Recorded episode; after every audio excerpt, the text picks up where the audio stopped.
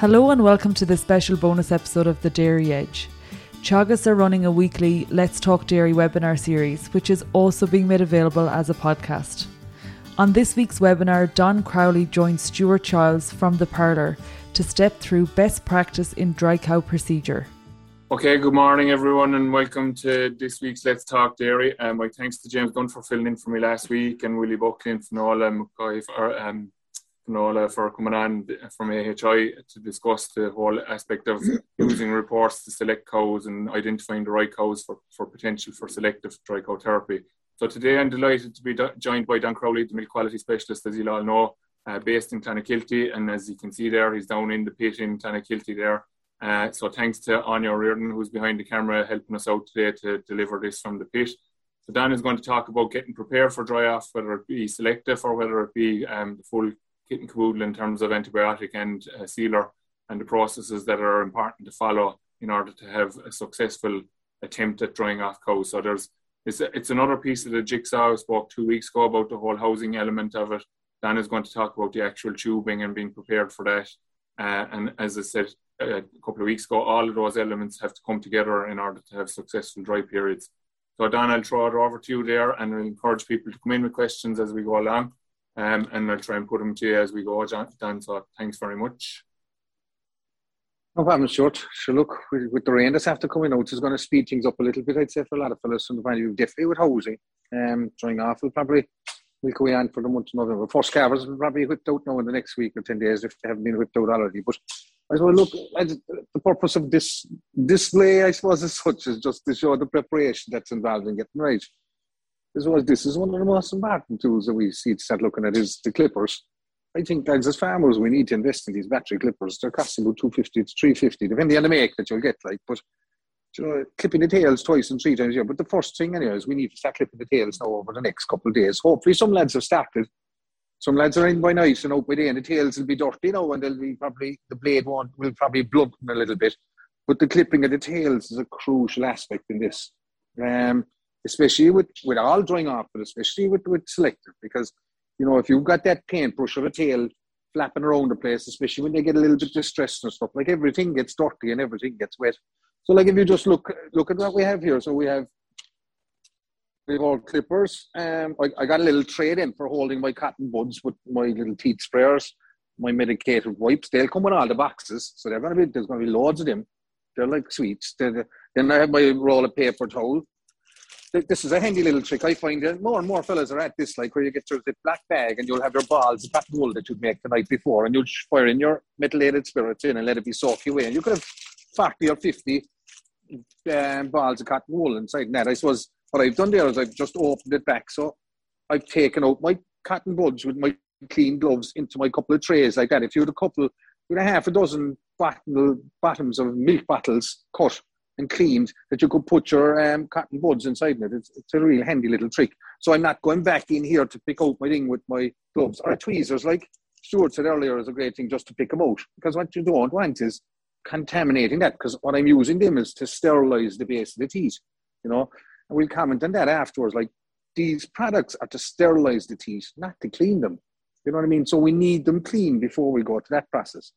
And then you have your CMT kit if you want to paddle test a couple of high cows and stuff like that. And then ideally to mark the cows then after, whether it's straps, whether it's marking spray, you know, you can get your aerosol marking spray as well, um, and your gloves. Now, generally, look, when you're starting the process, I suppose, you know, I thought there was one of the drug companies had a great idea where they would give you new gowns with every box of um, dry coat tubes, which was a great initiative because they knew the quality standard of the gowns outside there. So at least farmers then, when they were starting, they were starting with a new gown, like this is a very clean gown, and my gloves. I usually I double glove. I'd start with two gloves. I plan two pairs of gloves. Um, some people will go to the extreme where they, on the selective, where they'd actually use a new pair of gloves for every cow that they're selectively drying off. Some farmers will use it from the point of view of use the wipes like this to actually disinfect and clean my gloves between the cow and using the cotton buds then on the teats Because I suppose the one thing about these cotton, these, these little medicated wipes, it's just trying to open these out when, like, say, I have a little bit of siling and my, it's very hard to open them out properly every time you open, if you were in the middle of the process, you'd see a little brown staining on it. So really, what they are good for is for cleaning gloves between cows. So I'm disinfecting my gloves within it. But like even at the price of hundred gloves, they're probably no, they are going up in price. You could talk 20, 25 euro. Like even if I was changing them, the box is going to do even every two cows is going to do 50, 100 cows for me. So you know, I wouldn't be skip. It's, it's definitely a process, lads, to get into your head not to skimp on. Number one, to get prepared. Number two, not to give it time, and number two, not that's not to skimp on. So, look, for the purposes we didn't, we don't have codes. We have a couple of um, dummy others here just to try and show the process forward. you know, so my cows are milked. Generally, what, what okay, how are, how are people doing? I suppose what are the issues that we group sizes, the amount of cows we're going to take on. When do we actually do it? So I my cows milked. I spent an hour and a half, whatever it is, milking my cows. It's very difficult to face into a job of drying off without, without going away and getting a bit of grub, getting recharging the batteries, get something to eat, get the place lined down, have my cows drafted out and picked out, and let the five or six cows wait inside the collecting yard. I find the advantage of picking them out afterwards, after milking, and letting them stand while you're having the breakfasts the cows will empty themselves out. They'll have an awful lot of the dunging done in the collecting yard before I go to drying them off. So then, look, ideally group sizes, uh, 10 cows is probably enough. And if you think about it, 10 cows with 8 tubes per cow, it's 80 tubes. So 10 cows per person. If there's two you there, you could take on 20. And on sealer only to do it properly, realistically, you'll be taking on 10. But I think the real trick, Deds, is when you're coming in, is to when you're bringing into the pit, maybe to bring in two to three to four. Don't be bringing in a full row of cows because it takes a long time to get through the row and cows get very agitated. It's difficult to get them back into the parlour a second time anyway because they know there's something wrong. But if you could have your three or four that you can deal with off out and then go again, you know. So I think think that through. Yes, short, yeah. Is there an element of well as well of if you if you move out to four or five cows again, then you know you're kind of refreshing yourself. It's a change is as good as a rest rather than tubing, tubing, tubing, tubing, tubing. You, oh, you're kind of breaking monotony a mm-hmm. little bit, like. Yeah. Yeah, just might refocus you to start again. Like. Just, exactly, and you know how it gives you? You're dead right there. It gives you that time to say, "Hold that go." Geez, I did all right there. Now the next four now again. You're kind of setting yourself up and say, "Geez, that wasn't as good as I'd like to be. I'd go back again and just what do we do different?" You know, and it's just that it, it is timeless because it's especially when you're going down and you're getting yourself ready from the point of view of I need to get it right with my antibiotics and sealer if that's the process you're going down. But if you're contemplating sealer only, you really need to up your game from the point of view of, of sealer because what I'm actually doing is I have an uninfected quarter, an uninfected cow, and I'm putting a sealer into that quarter. So if I push something into it, it has the, the six, eight, 10, 12 weeks to, to really deteriorate the other during that process. But you're right, I think sure that's a great point. Just gives you that time if there was four or five or six or whatever it is. If there's two of you, probably take on six. But you know that nice food gone, like the thought of looking at 20 down or 30, depending on the size of your parlour. Next thing they start dumbing, especially if there's an agitated cow inside it, she upsets the rest of the row. Whereas if she's inside with three or four, you know, I've four to do, she's gone the next bunch then will come away on. And I think what you said there, Stuart's a great point. You know? And you could wash out um, well down in between them as well. Yeah, you've got a lot of options. Like you can yeah. a quick cause down, you can get your your things and ducks in a row. Then you see you can you can maybe that that's the point where a lot of lads will change the gloves in. Like my four or five done, I'll start with new set or clean them down. You know, so you're thinking through all that process because it's just the hygiene of it. It's just everything everything taking that little bit of time and just give it the time, and it really sets you up then for the for the art ahead. Because it's a job, really. I find there you kind of think of the mindset that we're at. That we're thinking now, take the first of November, take the first of December, and you're after a hard year, and you're just so looking forward to shutting down. You know, I, I see it with a lot of lads. Just just get rid of them, get them done as fast as I can, because I just want to shut down. I want to break coming up to Christmas and stuff. I'm burnt out but just don't. Just if you stagger it, stagger it, stagger it, and just give it the time, it'll really stand to you. So um, I suppose Stuart, we'll do a little bit just on the technique now, which is look a lot of the vets and stuff. So you can see there now. Even look at my gloves. My gloves, my hand, my rail there now. That my new gloves. And look at the state of the gloves there now, just from hanging around like that. Like, and this is a clean pallet, to be fair. Like, but at least you know, when, when that kind of option happens, you know, and you do, you can just whip off your glove and, and straight away you, you uh, a new pair of gloves then and, and you're back in action then again, like, you know. So some things like that just to make the process a little bit easier. And if it's easy, it will be done. You know, it's more difficult. Some will treble glove, like, depends on the gloves themselves, like, you know. So, look, the first thing is what I do is, is, is you ever notice is like when you're milking cows, the mistake that a lot of farmers will make is they assume that the teat is clean after milking, right? And when you lift up the teeth, especially for white teeth, these are black, so it's hard to see, you'll often see a little black dot right at the point of the opening of the teeth. And for a lot of farmers, they don't take any notice of that. They'll put in their antibiotic, they put up their sealer, job done. The antibiotic sees after that contamination a lot of scenarios. Whereas if I do that with a sealer only, I'm going to be in trouble. So first thing, anyways, uh, probably a good process is if there's a little bit of dirt, especially this time of year, is like if you teeth spray with the teeth spray is very good for lifting dirt off the teeth itself. So if you get if you get your bit of teeth spray first with your paper towels and just give it the teeth a general clean down and a wipe down, just getting any debris off the teeth itself, you're just kind of clue, cleaning it down, trying to make it as clean as possible. Because what you're trying to achieve is you're trying to make sure that the cotton bud is doing what it's supposed to, which is actually to, to actually disinfect the end of the teeth, is clean them. So what you're trying to do now is really what you're doing. How do I actually disinfect this teeth and clean the invasive teeth? You always have to start at the front. Why don't I start at the back? Because if I start at the back cleaning, right, and there's a little bit of dirt at the base of my thing, I can potentially contaminate the base of the teeth with my wrists or my hands or whatever, because it's microscopic, the bacteria. So what you'll do is you'll try and just going in around the side. That's our back leg, so you wouldn't usually do that because you kick it. But let's say you're going in, you're, you're, the next thing which I don't have and I should have and I, is, is the head torch. The head torch is a crucial aspect of this. Forgot to bring it down out of the, the cabinet. But the head torch is crucial because of the shadows and stuff. I just noticed again I was coming in. This is a fairly bright, eh, but you need a head torch for this type of procedure.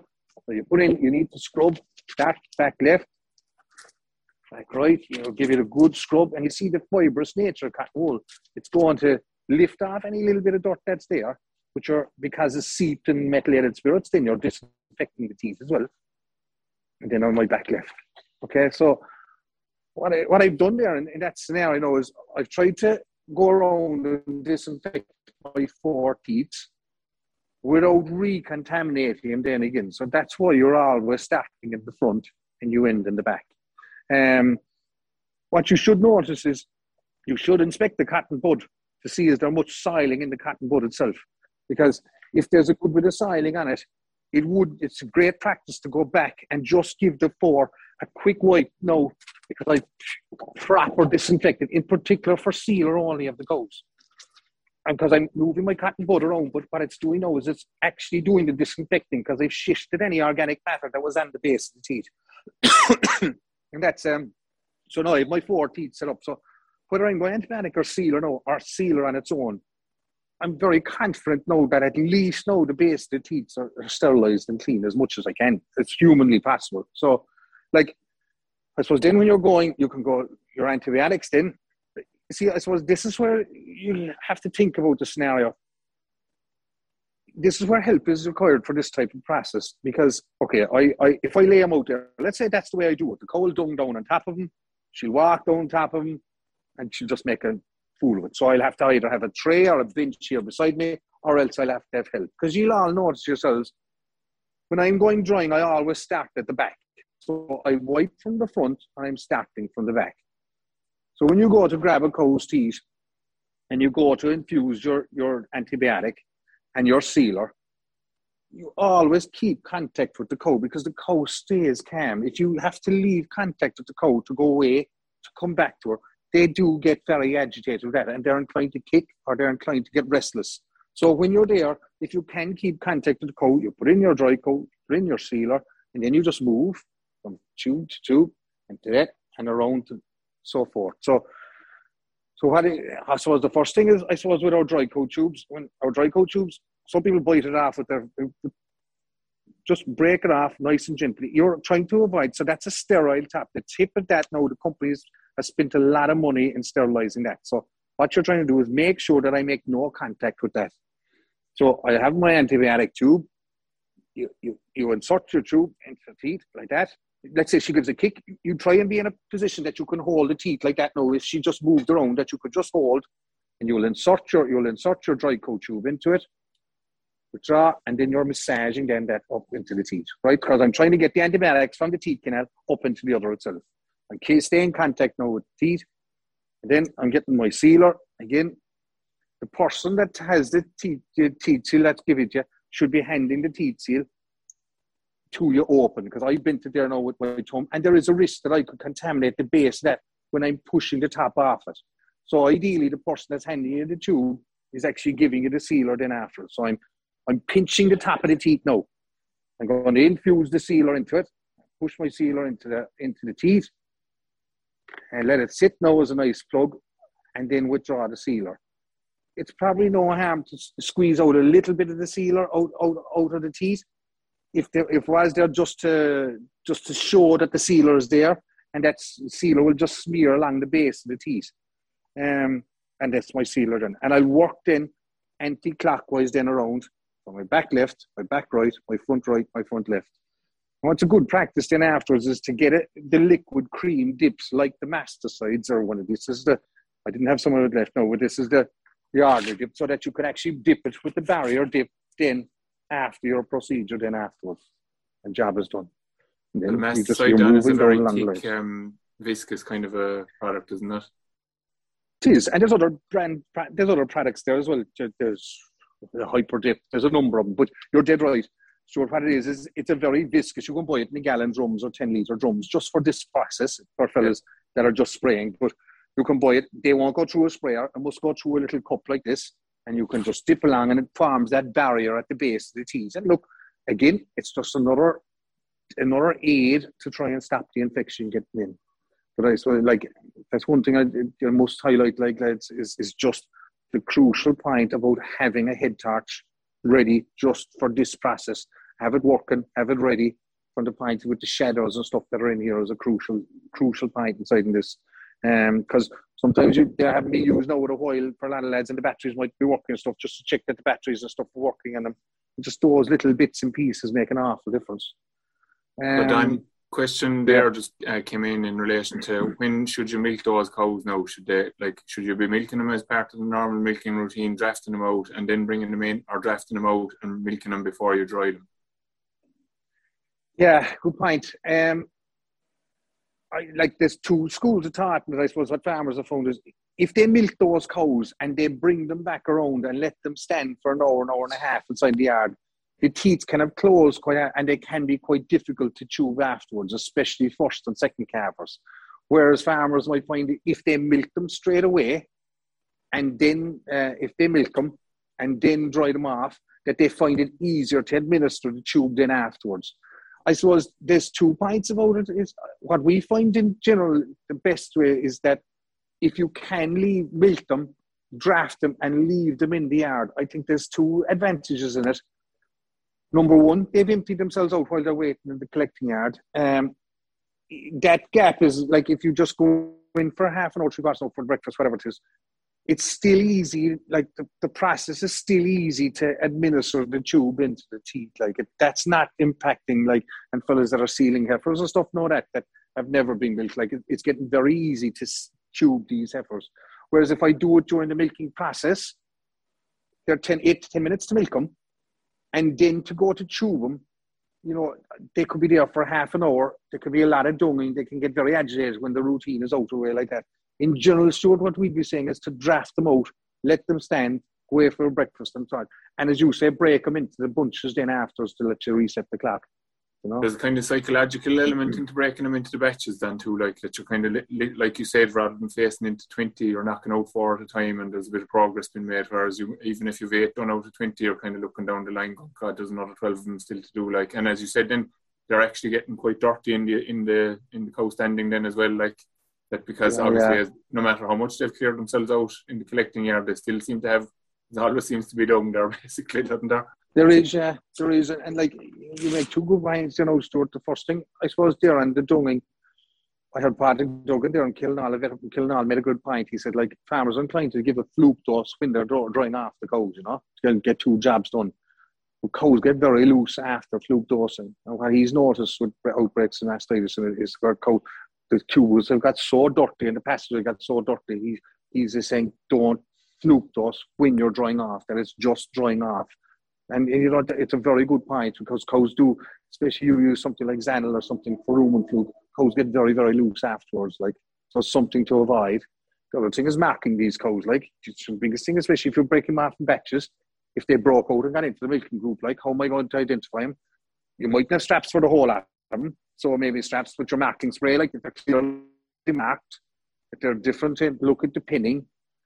Um, some people will clip the tails as they've dried them off so that they know the ones that clip tails, if anything happened, if she jumped the cubes or anything, that they know she is. But like clipping a tail on the day of drying off, like she just isn't as clean. If you can do that to three, four, five, six days, you know what yourselves, lads, you see how clean and stuff they get. The back of the others a lot cleaner, the hocks are a lot cleaner. They're just a way different environment altogether. Um, I think the one now done, like, too, yeah. coming in off, as yeah. you say, coming in off a very low dry matter grass with the last number of weeks, like cows are loose, like yeah, and they they, they are, are just like they're after, are they're loose. really after benefiting from the bit of silage, maybe in a lot of cases in the last week or ten days where people have gone in with it, but they are dirty like Yeah. across the backs of the others. So like I know we've spoken about it before. Some people flame them. It's it, I I believe it's quite common in relation to the robots. Um, in terms of just Mm. helping the the sensors to identify the teeth and so forth, but works Mhm. quite well in terms of cleaning up cows others as well. And again, it's it's all eliminating bacteria it being in the te- in the vicinity of the teeth, and that's in spite of whether we're going sealer only or antibiotic and sealer, but it's just making the process cleaner. And even for the point of view from, from what you said about the gloves as well, like I mean, if the cow has very little hair around the teeth, they're obviously a lot cleaner to be handling as well, in spite of whether they're in or out or what the scenario is with them. Like, Yeah, and, and, and you know, looking at cows there lately, short like they, they have got very hairy, like the last couple of weeks, whether it's just nose or what. But I suppose they're going into the winter coat now and stuff, and they're just, you know, but they are very hairy, like. And in some cows, you'd see the hair is nearly as long as the teats, like you know, it's nearly Yeah. camouflaged in the teats. In some breeds, like this particular cows, so the flaming is something I I'd be like yourself to. I actually see very very little of it at farm level. Very very little. I'd say if I'd seen one or two k where people are doing it kind of relative routinely, it's, it's not that widespread. I'd say done more so, well, back 30 years ago probably, but I, it's something I wouldn't see as common. Is it something to come back in? I'd say it would. Like, you know, one or two farmers said to me, all right, they just, and you made that point, he says, it's like, they don't mad when they're doing it because of the smell of the burning hair, don't they? They get very agitated and stuff, like, you know, when they're doing it. So, again, it must be done a couple of days before you're going drying off. And um, I suppose you just, it's quick. You don't- Just to be careful you don't burn your, as- you know, or, Well, it- or hurt them anyway, like, you know. it's a It's a bit yellow like flame, keep- isn't it? It's a bit like Keith, Keith Barry putting his hand through the flame. Dan, I always that's what I say to Yeah. people when I'd be talking about it. You know, it's it, it is Yeah. a cool flame technique, kind of. So it's you'd want to do it quickly, but but like I suppose if I stuck a flame in under you, you'd probably give a little jump too. Like yeah, yeah. you would like it, and you see the, the, the smell. You see, that's the other thing you see is the Yeah. smell of burning hair. It's so different, and like cows or creatures have it, that just they get excited over that and agitated. So again, it has to be done. Maybe I don't know. Would you do the last row in every go? Do you know if you did the last row or something? In, and but sure, usually it's the same cows in the last row the whole time. But you know something like that that that you can that they're not agitated, but definitely needs to be done a number of days, if not a week, before you're actually doing it. You know. Um, then there's just a, question in there in terms of what's the best. Is there any? Is the methylated spirits the best disinfectant to use, or are there any other ones that you can be using for cleaning the cows? And it's, um, there's actually a question in what antibiotics are to be used as well. Now it's a little bit off topic, but maybe you might make a comment on that as well. Yeah, like look, I suppose the surgical spirits is probably the best one to get if you can get it from the point of view the level of alcohol that's there. If you think about the, the wipes, you know, that we're using with the COVID, you know, seventy percent alcohol. That's probably the best one to use. You know, where you, you have, you know, you get your little canisters because it's it's it's pro- it's better than the methylated spirits probably, you know, from the point of view as an actual disinfectant.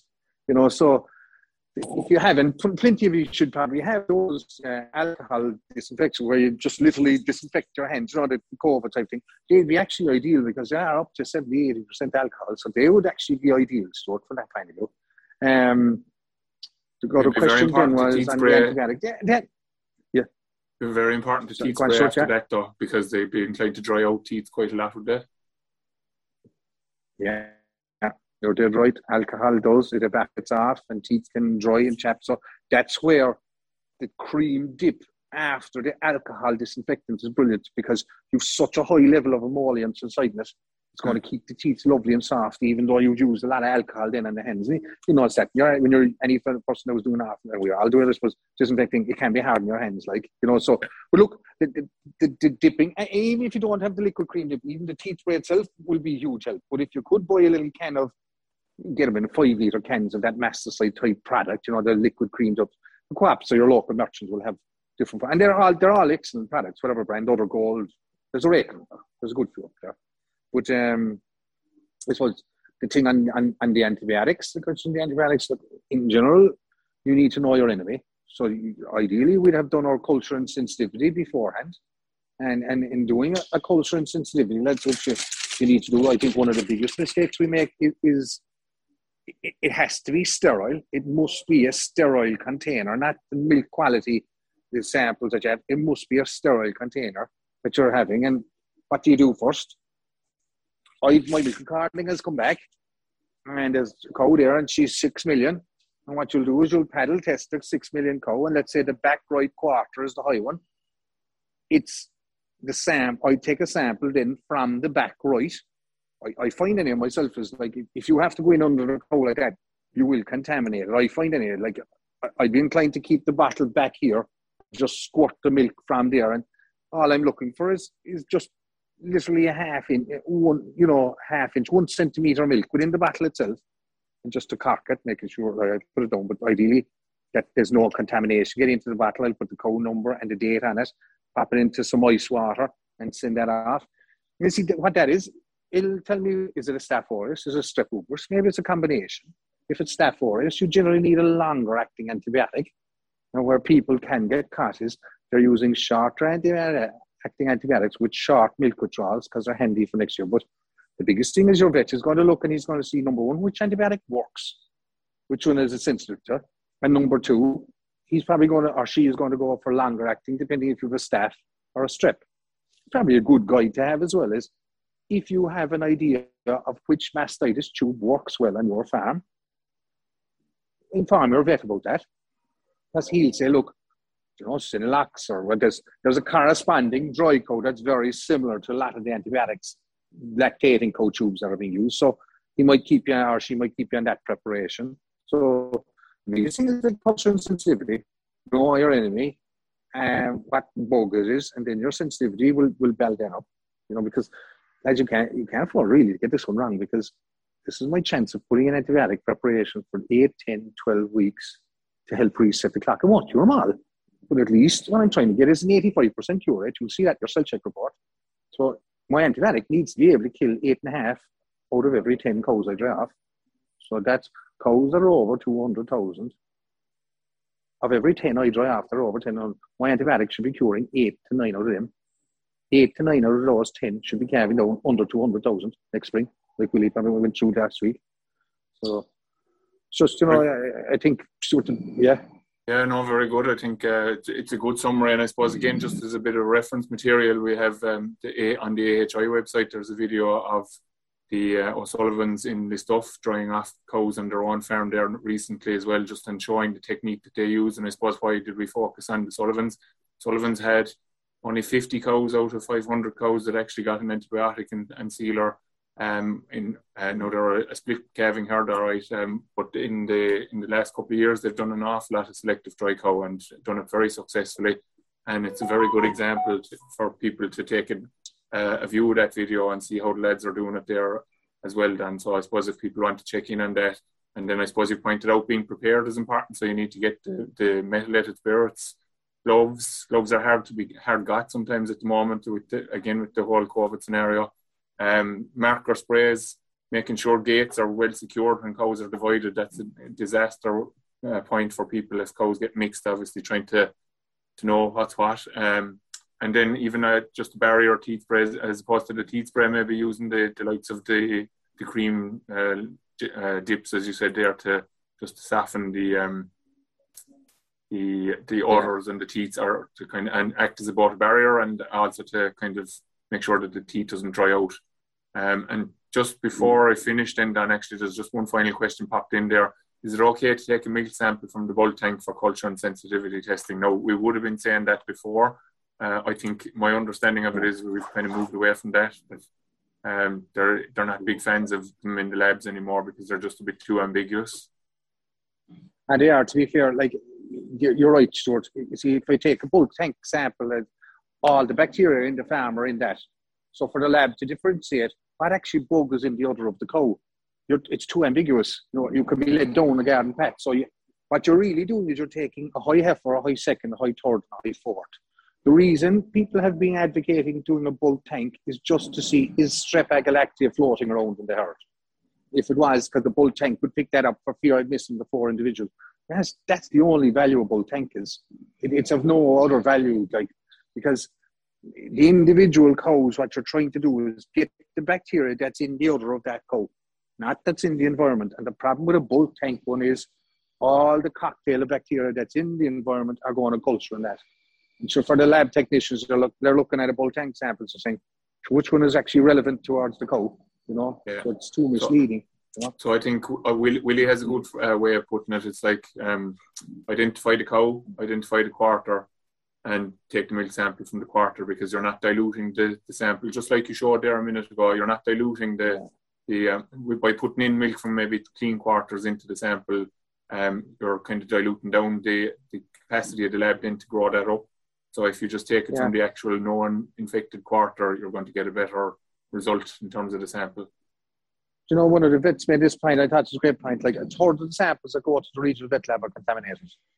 Yeah. So that means if I was so if you think about this a logic way, if I was drying off 100 cows, that means 30 of those 100 cows' teats were contaminated at, at drying off procedure. And this what worries us is if, if, if I'm getting a third of my samples contaminated and I'm supposed to have done a good process, I'm going to be right trouble then on sealer only. So it really highlights the thing we need to up our game. So if a third of the samples are, are a third of the samples are contaminated, and I'm supposed to be doing the job right. That means I'd contaminate 30 out of 100 cows. You know, if you follow that logic through, you know, so, so we really, really have to up our game. And, you know, and I know that farmers are probably sick to hear us talk about this, but it, we're looking at the reports and we see how it's going wrong, and the consequences are huge for the next lactation. That's the big problem. Yeah, and it's a bit like the grass scenario, Don. Like the next mm-hmm. lactation starts here, basically, from a drying off oh, yeah. point of view, doesn't it? Yeah. Oh, God, yeah. And then just just the last point there for anyone, maybe a couple of bags of the disinfectant line for the cows freshly dried off that you can fire in that cubics for the first week after drying off or something. And if you have any free milking cow that's inclined to leak, just drive her back in about five to seven days later and reseal her. That'll stop her. You know? Okay, we'll leave it at that, so Don. So thanks very much, Don, and thanks very much, no for behind the camera there. Um, we'll be back again next week uh, to talk about the grass targets. Um, is probably going to do for a lot of the grass scenario, but just to make sure that people are closing up the right stages and so forth. So we'll have a chat about that next week. Um, my thanks again to both Don and Anya there, and wish you all well for the week, and we'll talk to you next week. Thanks. That's all for this week's Let's Talk Dairy webinar series. And don't forget to look out for more bonus episodes each week. I'll be back with our usual Dairy Edge interview on Monday, so do listen in then. I'm Emma Louise Coffey, and thanks for listening.